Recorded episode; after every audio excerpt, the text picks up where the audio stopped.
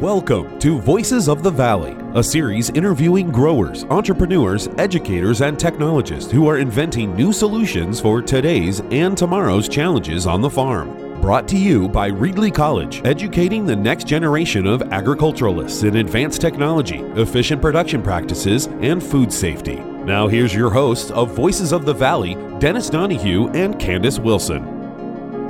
This is Dennis Donohue. Welcome back to another episode of Voices of the Valley. And as always, my good friend Candace Wilson is here. Candace, good to see you.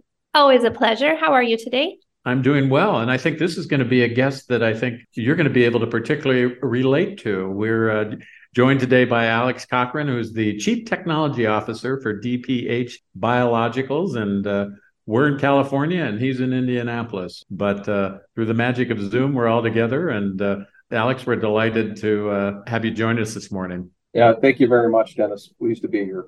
Good. Well, we're particularly excited, and we'll talk about this a little later, as you know, and you're going to be one of our feature attractions. Uh, Salinas is going to have the Biological Summit in June, and uh, you're going to be part of the cast of characters that we think uh, is going to really fully explore the whole biological space. So uh, we're delighted you'll join us for that as well. So we know there's a sequel, so we're excited about that. But before we kind of get into things a little bit, you know, we always like to have our guests talk a little bit about their career journey to what you're currently doing. And and we've chatted before, and uh, we even know you've spent some time in the Central Valley, so you're familiar with our neck of the woods. Yeah, no, it, it uh, I always remember fondly starting my career actually in agriculture in the Central Valley postgraduate school. So, you know, it, it, was a great way to really be stretched and learn about California agriculture and the diversity of California agriculture, especially coming, you know, from the Midwest. I am an Indiana native. I did all of my undergraduate and graduate training at Purdue University and ultimately finished with my doctorate in plant pathology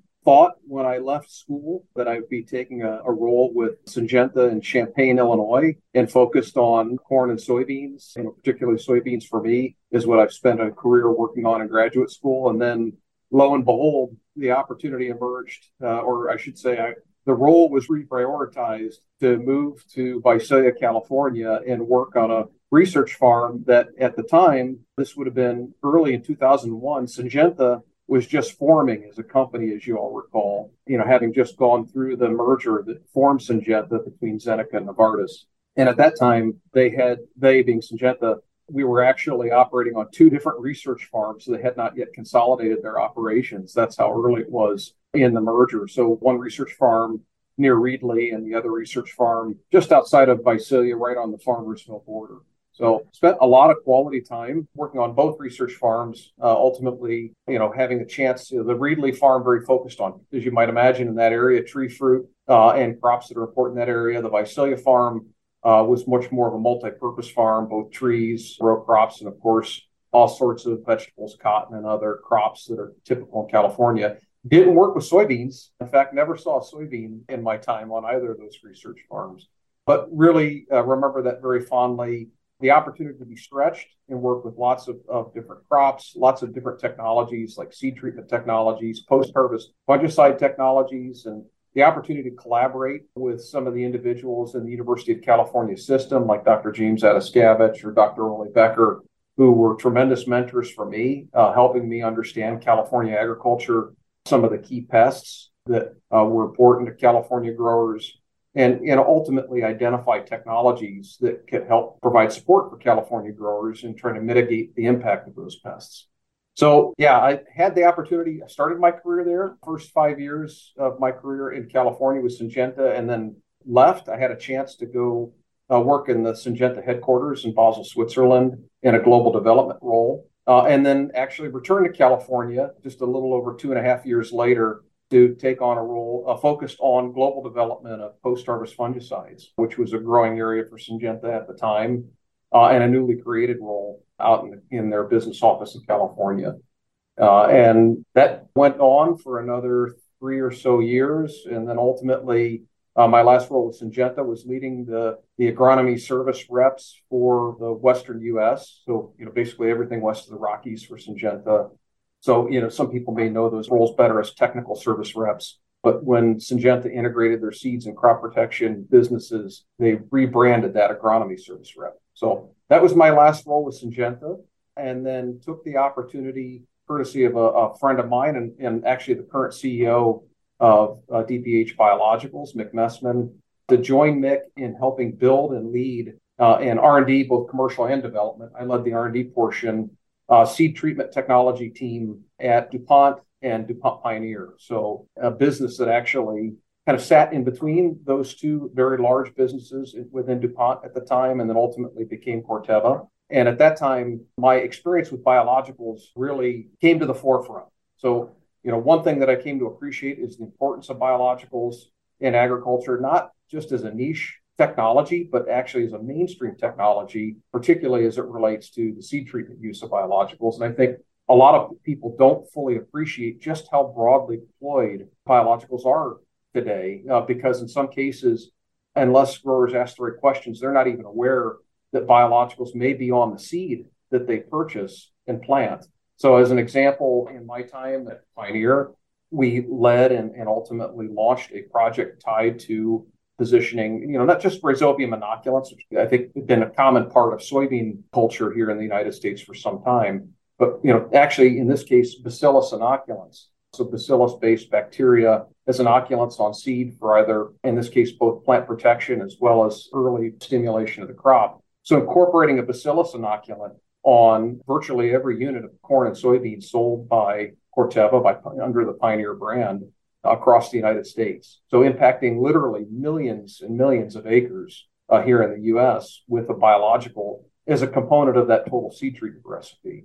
So that's part of what I hope to touch on today is the, the opportunity to think about biologicals as a mainstream part of how we manage crop production versus a niche technology, which is kind of where I think, you know, maybe a lot of growers might have those kinds of technologies in mind when they think about biologicals in production agriculture.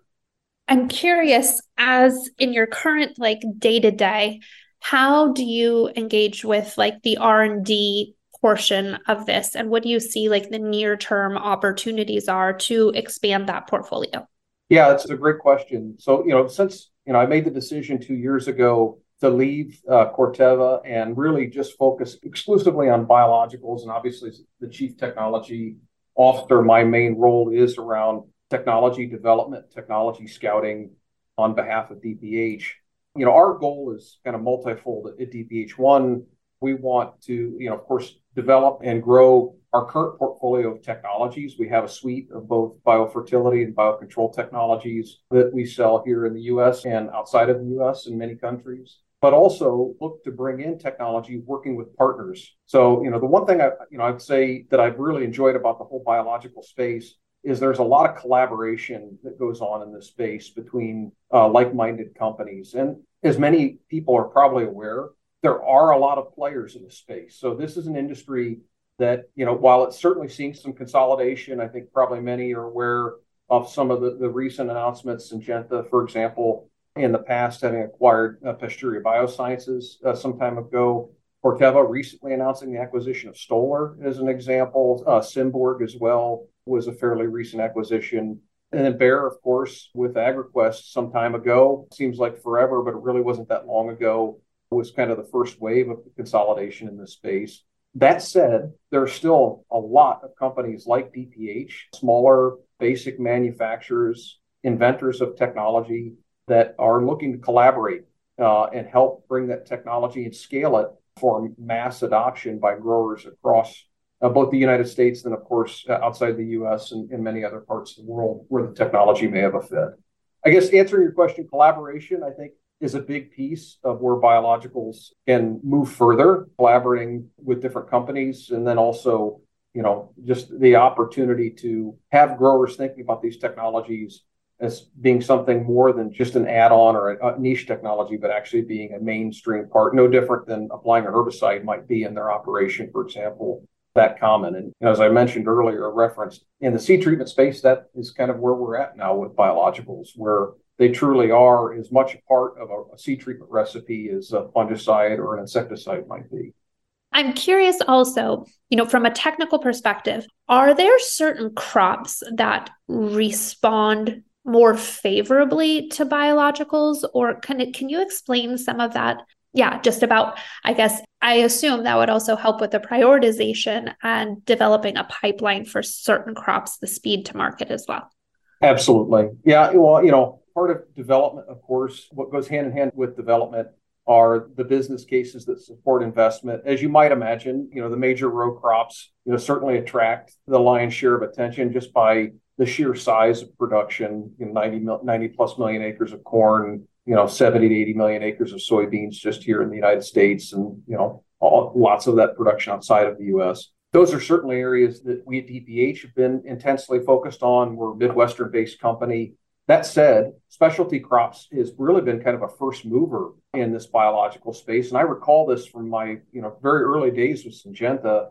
you know, working with growers, getting lots of questions about biologicals and combinations of biologicals. Can I tank mix this particular technology, you know, with a Syngenta fungicide that I might have been researching at the time? So, you know, I think the specialty crop area is one you see a number of companies in the biological space that are based in and operate out of California. You know, the focus has been, I think, very intensely around, you know, certainly, you know, vegetables, of course, has been one area that's been very, you know, seen a lot of attention, and also permanent crops as well uh, has certainly gotten a fair bit of attention for biological technologies. You know, the thing a lot of people think, and certainly we have a part of DPH's lineage that goes back 30 plus years. You think about where biological technology started, in many cases, the focus uh, may have been on organic production of crops because the tool set, especially the synthetic tool set for organic growers, is incredibly limited. And with biological technologies, many of those can be used in organic production. We have several technologies in our own portfolio that can be used in organic production. And if you think about where organic production is most relevant, it's relevant in crops grown in California a lot of the specialty crops. You don't think so much about organic corn or organic soybeans, not to say they don't exist, but it's a much smaller segment of the production that goes on. In the case of specialty crops, of course, organic production can be a significant percentage of the production that goes on. So, as you might imagine, with biological technologies, you know, maybe having started with a bit of a focus towards organic production as an area that was maybe more accessible than conventional you know, those crops kind of attracted the early attention. You know, what we see at DPH, where we see the opportunity, is certainly use of biologicals way beyond just organic production of crops. You know, I think we've seen the opportunity now emerge in conventional production of many different types of crops, both you know major row crops and specialty crops, where biologicals can play a significant role both in biofertility and biocontrol for the growers question for you in terms of opportunities and you know different parts of the quote unquote the ag tech world or technology the obviously the input space the regulatory role is particularly important. Can you uh, talk a little bit about that in terms of you know from a business standpoint you all might view them as an opportunity growers might view it as gee a new challenge but uh, uh, so where do you see opportunities in that context then also where do you see opportunities in general? Because as you spend time with growers it's clear that synthetics you know just not able to address every concern folks have. So there are opportunities along those lines as well. But could you expand a little bit about on the opportunity thing and then kind of incorporate into that thought? You know how does the regulatory environment work in terms of product development uh, sure. product selection that type of thing from from your perspective yeah, that's a big question, Dennis. And, there is a lot going on in terms of regulation of biological technologies, both here in the United States and then, you know, certainly abroad as well. You know, I mean, what has been attractive for a lot of companies that have become involved in the space is the opportunity to bring technologies into the market considerably faster, particularly on the biocontrol side, where, you know, development timelines to bring a, you know, from discovery to actually launching a technology can easily be you know, seven to 10 years, and seven being really, really optimistic.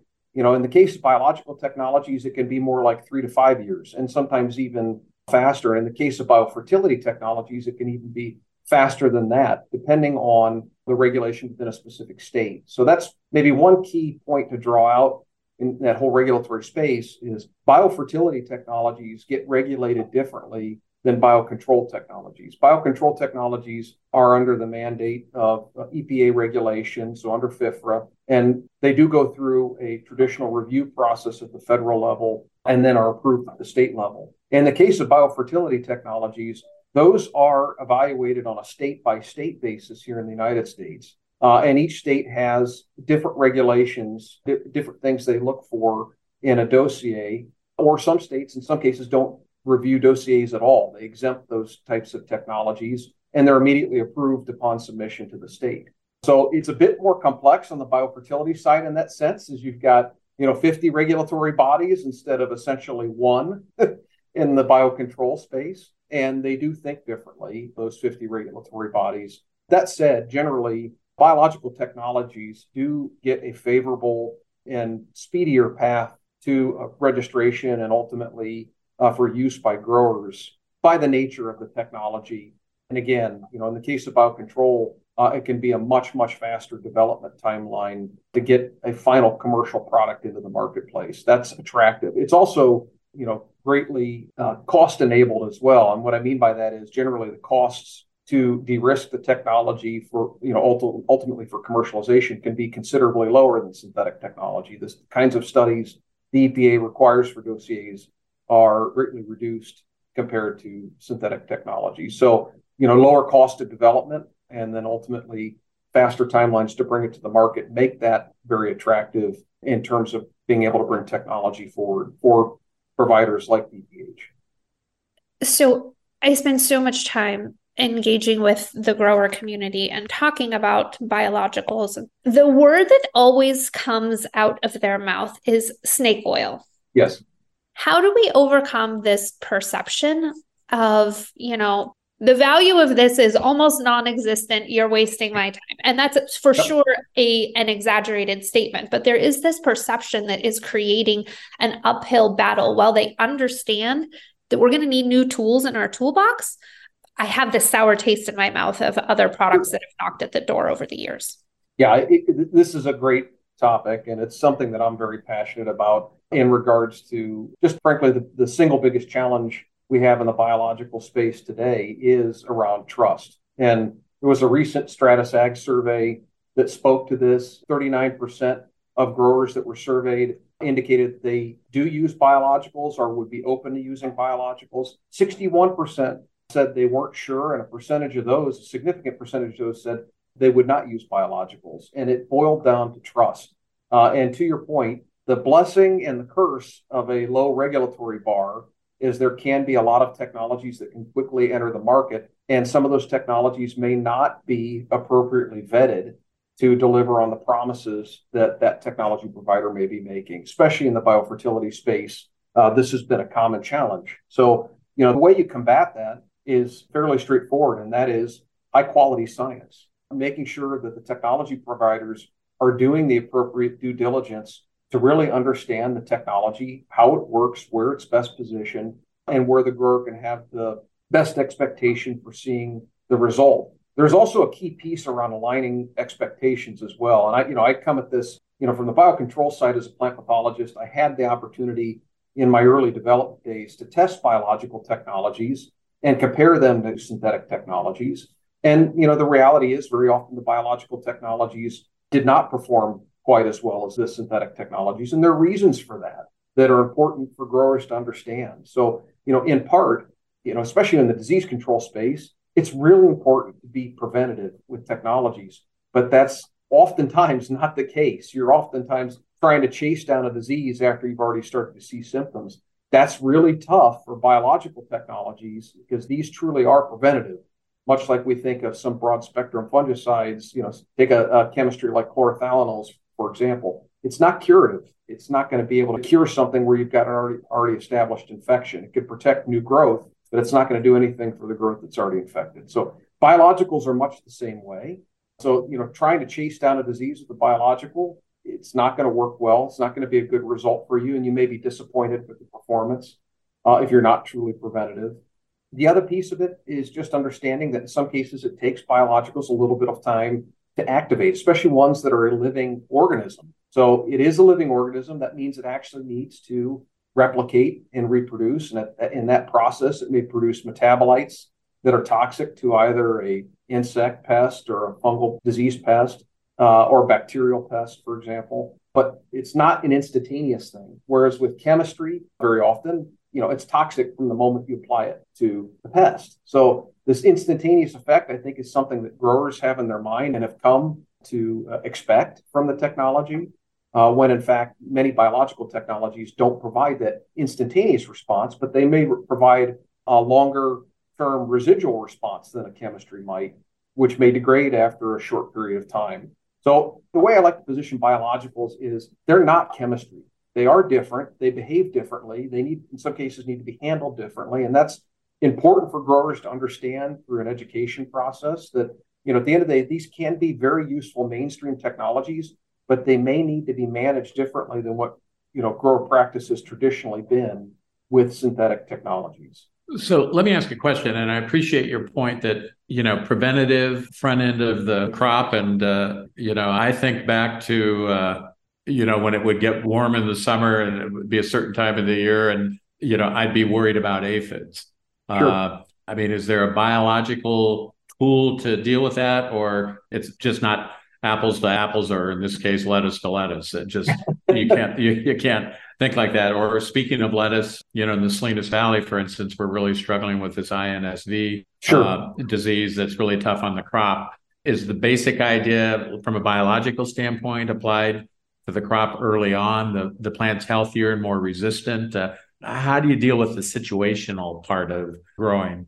It, it depends a little bit on the pest, especially for diseases that are vectored by insects. You know, you need to be on those really early with the technology because you know transmission can happen quite early. You know, certainly there are biologicals for insect pests. Many of those are entomopathogens. In other words, they actually infect insects as their mode of action, if you will. Uh, so these are uh, growing in interest and importance as growers look for new tools to manage all sorts of pests.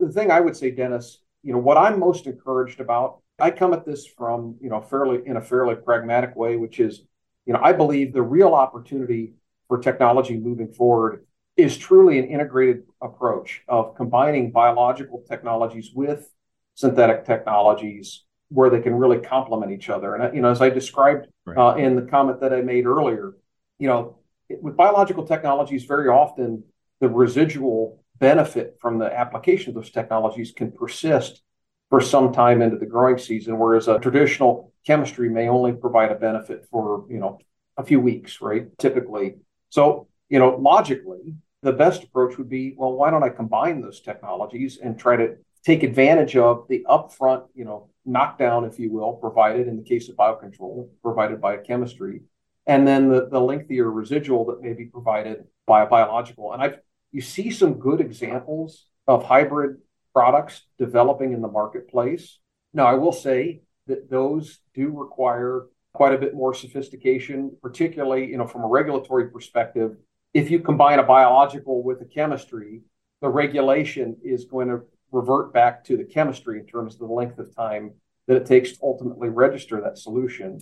But growers, even today, can find ways to incorporate a biological and chemistry together, you know, in a pest management approach. And I, you know, I, again, I, I reference my background in seed treatment as a good example.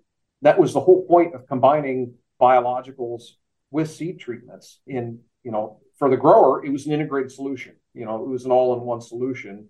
That they don't see the decoupled technologies that come together and get applied on the seed.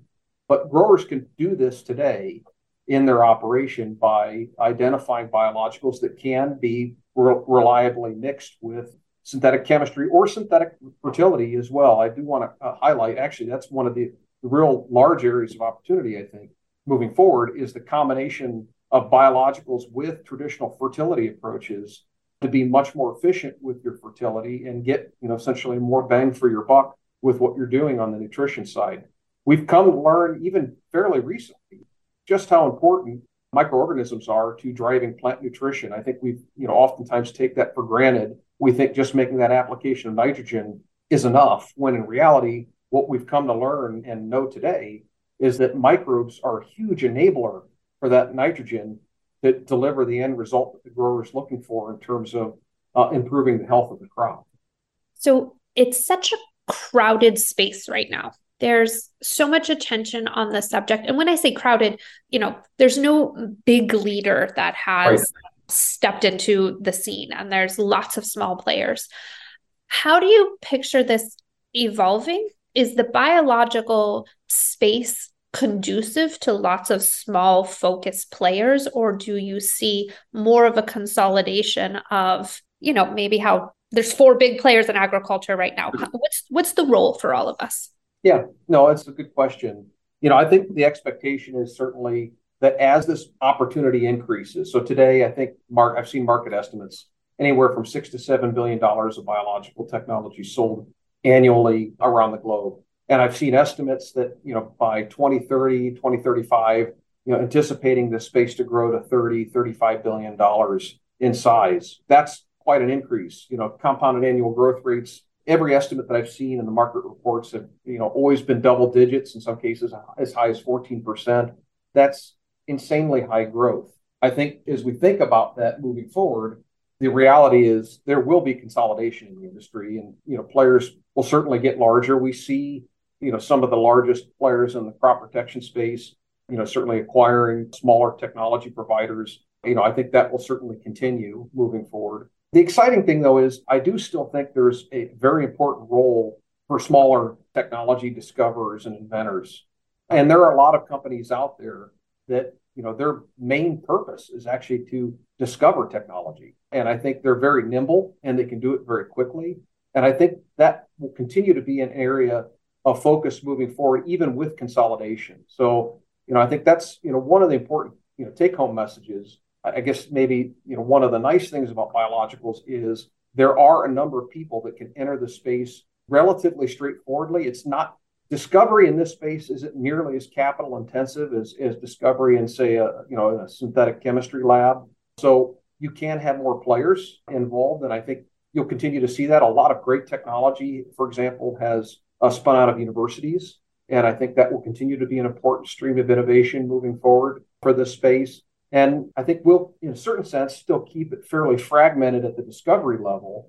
I think as you move beyond discovery into development and large scale commercialization, that's where I think you know more of the consolidation will happen moving forward.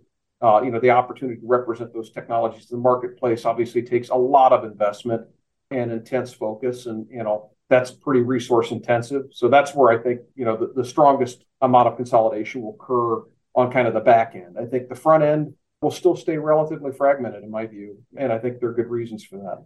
Question for you, and I hesitate to ask. I, this may be one of those ones where I'll feel sheepish afterwards, but as the chief technology officer, and as we've talked about it, you know, typically when I think of technology, I'm thinking about the Silicon Valley and software and you know robotics, that sort of thing. Is it fair to ask, or is there a technology core to all of this? Hence the use of you know that that particular word. Uh, in product development? Well, it's a good question. You know, obviously, a lot of tools that have recently emerged around genomics and metabolomics have helped elucidate the way biologicals work. So, you know, that's been a tremendous innovation just in the last, you know, 10, 15 years that's been critical to this space. But, you know, in terms of a, a core technology, it's a little bit tough, Dennis, because there's a lot of different, when you say biological, biological means a lot of things to a lot of people. So, right. like in the case of of uh, DPH biologicals, our focus is really on living microbial active ingredients. But there are lots of companies that work on specific aspects that are biological. So, for example, it could be a specific peptide, or uh, you know, in, in some cases even a double-stranded RNA as a biological solution. You know, there are various extracts that are isolated as a solution that gets sold, and and whole companies get built around a single technology in this space that's innovative. So, you know, the core can be different depending on the technology company. Okay. You know, in, in our you know in our case at DPH, our, again, our focus is around uh, specific strains of living microbes, and there our core technology is the living ingredients themselves, the microorganisms, and you know many companies in this space, you know, maintain libraries of living organisms that they are regularly routinely screening and adding to and looking for you know improved microorganisms that they can ultimately deliver as active ingredients that's fairly typical in our space but again there's a lot of different flavors of other technologies out there enzymes, peptides, double stranded RNA, you name it. And again, whole companies are built off of an individual technology in this space. Well, you know, and as I'm listening, the other thing I'm really struck by, you know, and I just kind of think of the growers around, uh, you know, our valley and the, I know throughout the state, you know, how they really rely on their PCA. Uh, yes. You know, it seems to me there's some sort of either knowledge transfer or continuing education component that folks are really, th- this space seems to really beg the question of how you're going to learn all this stuff and be on top, on top of the game. And I mean, one of the things I've been impressed with by CAPCA out here is they they certainly have a very good continuing education program, but on the other hand, who's providing the information becomes really important. And how do you keep up with this particular space? And even just take DPH, how do how do you go to market? How do you address the knowledge issue? Yeah, so you know, we certainly work through traditional channel partners. So you know, large uh, national retailers are a big area of focus for us, and then you know, my team will work directly with their agronomy teams in terms of knowledge transfer that they would then ultimately represent in the marketplace with their growers. You know, there are different ways to go about informing, but you know, one thing is very clear: the technology providers themselves have to own, uh, you know, a huge burden of responsibility here in regards to communicating how their technology best works, how growers should be using it, and if you know if a technology provider can't do that, then a grower should probably call into question whether that's a technology they are really interested in or not. So, you know, one thing we've worked very hard at DPH is, you know, as I mentioned, you know, I think a little bit earlier, the importance of around robust science where you can credibly position the technology, the mode of action, you know, certainly helping growers understand how best use the technology and how best not to use it. You know,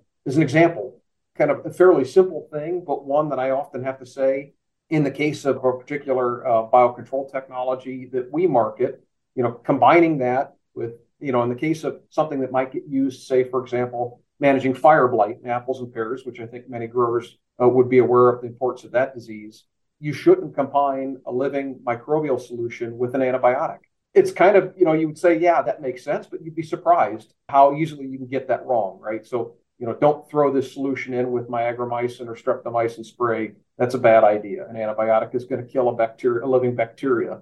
So that's a tank mixture that you shouldn't do.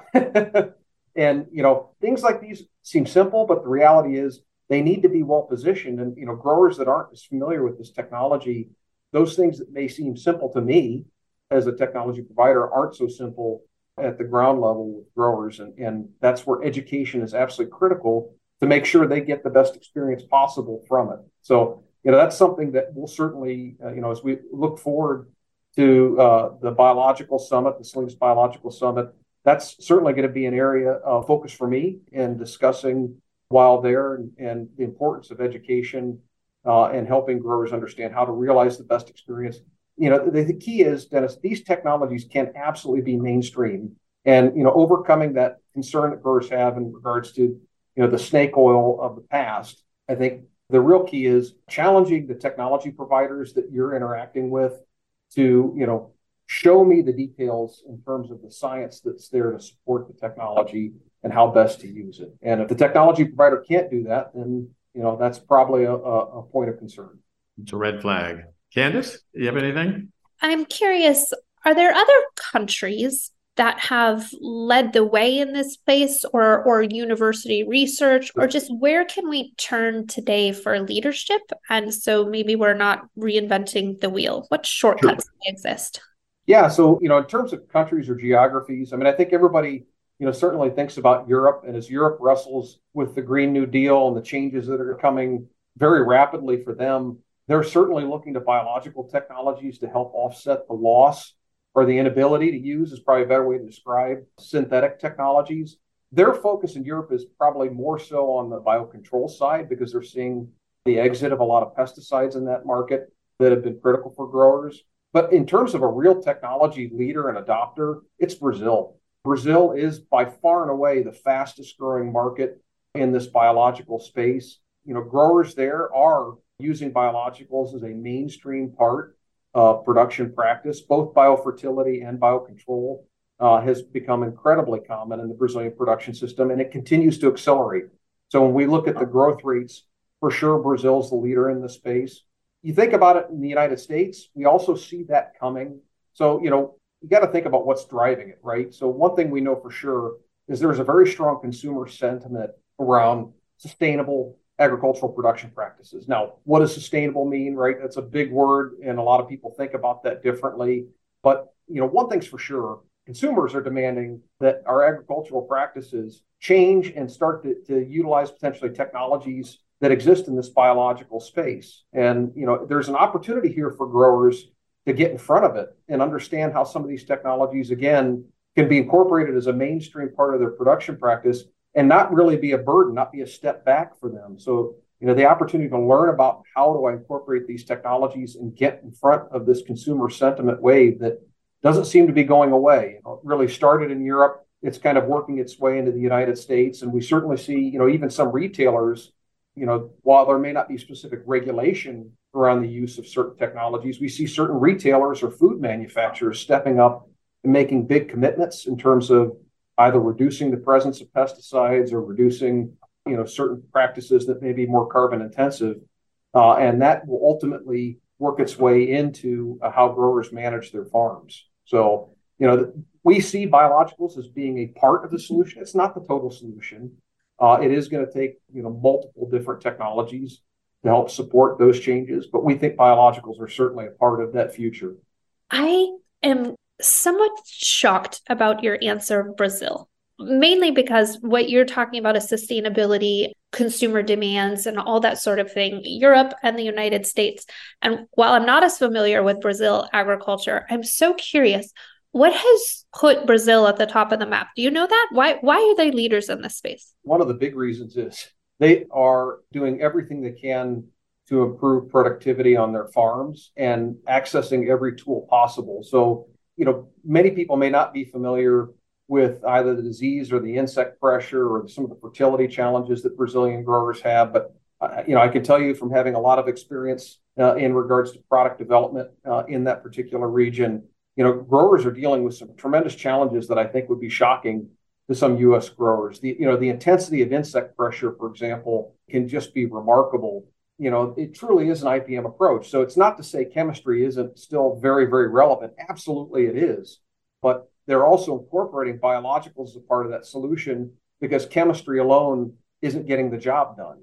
And, sure. uh, you know, the same with disease control. You know, the story is much the same. And that's where, you know, I go back to the hybrid solution approach. I mean, one thing, you know, we know, you know, very painfully, I think, is that pesticide resistance is a very real issue for many growers. And, you know, I think about the Valley uh, you know, certainly we have some significant issues with resistance, uh, you know, fungicide resistance to key pests, things like botrytis and alternaria, for example. That's where biologicals can be helpful. Again, it's not a silver bullet, it's not a total solution, but as a hedge against a complete failure, if, for example, the chemistry that a grower chooses happens not to work because you've got resistance, you know, the biological is going to provide some benefit because developing resistance to the biological modes of action. I'll never say never, but it would be very, very rare. In many cases, like in you know, in the case of one particular biofungicide that we market, you know, the way it elicits a response uh, and provides defense,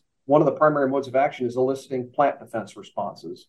Well, you know, it's going to be impossible for a pathogen to evolve resistance to that because it's not impacting a biochemical pathway in the pathogen. It's interacting with the plant to help stimulate the plant to defend itself. So it's that kind of mode of action is immune to resistance development.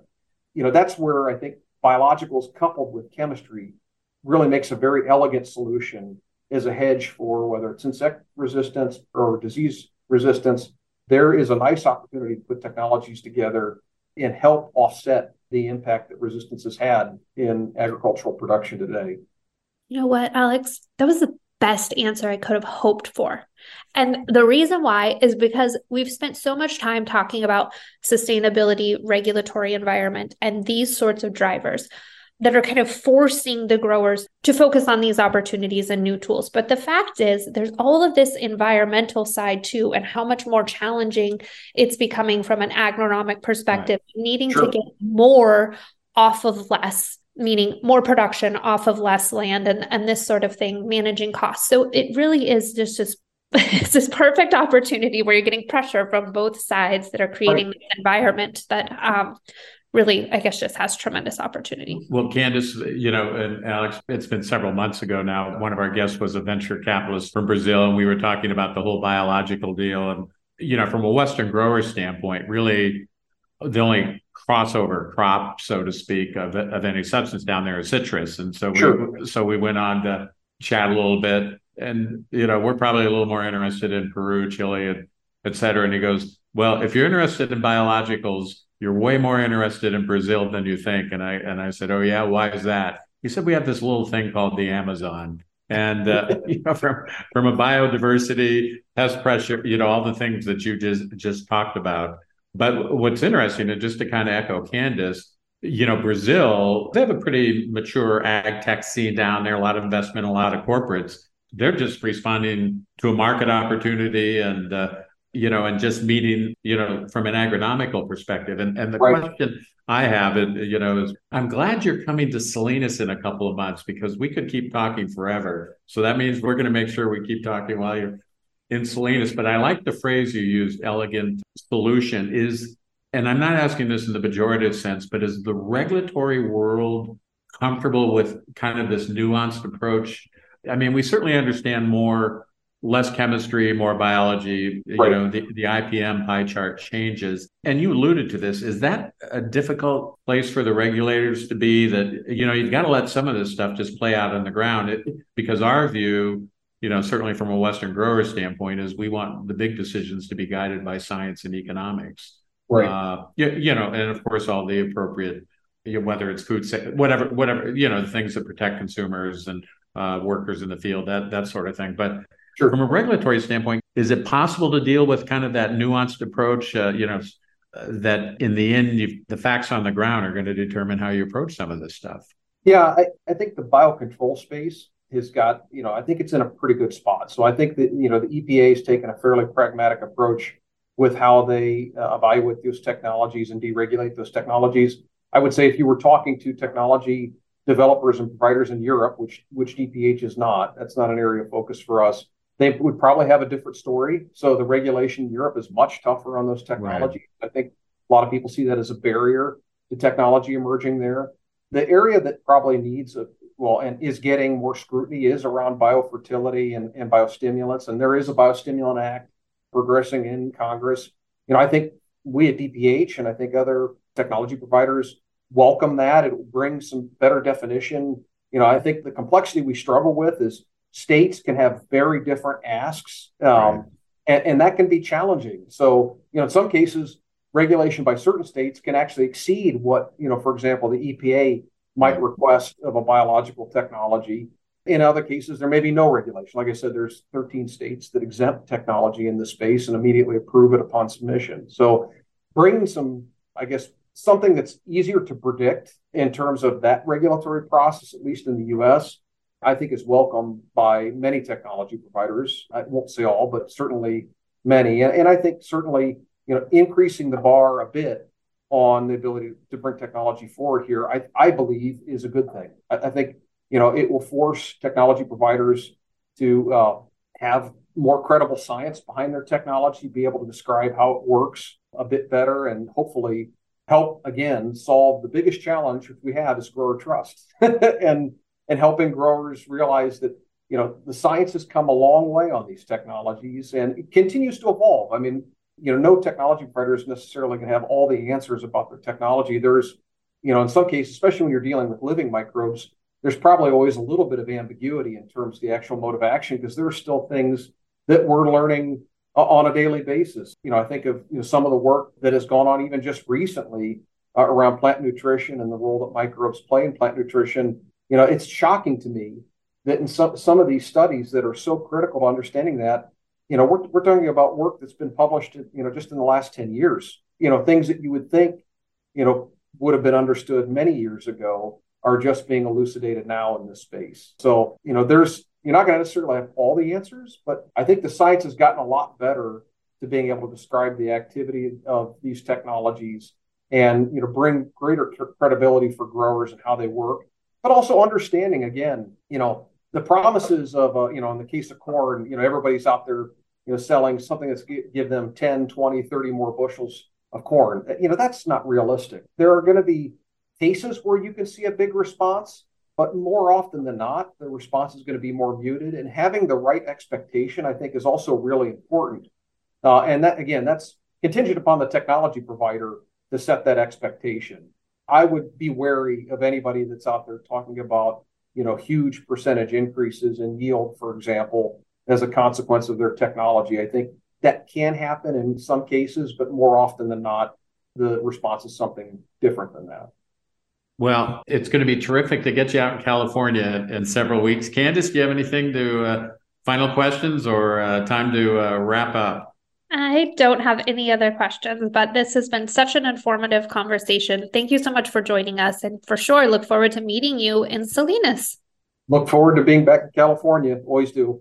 There you go. And you know, the Central Coast in June is a little cooler and more temperate than the Central Valley, though we love our friends in the Central Valley. But uh, occasionally we make note of that on the Central Coast. So uh, we'll look forward to uh, having you out here in a few weeks. Alex, thanks very much for your time. Candace, I'll let you take us home. I would like to invite all of the Voices of the Valley listeners to please be sure to both like and subscribe to Voices of the Valley, and we'll look forward to another week together. See you next week. Thanks for listening to the Voices of the Valley podcast, brought to you today by Reedley College. To learn more about Reedley College's Agriculture and Natural Resources program and the courses offered in ag technology, food safety, and plant science, you can visit reedleycollege.edu.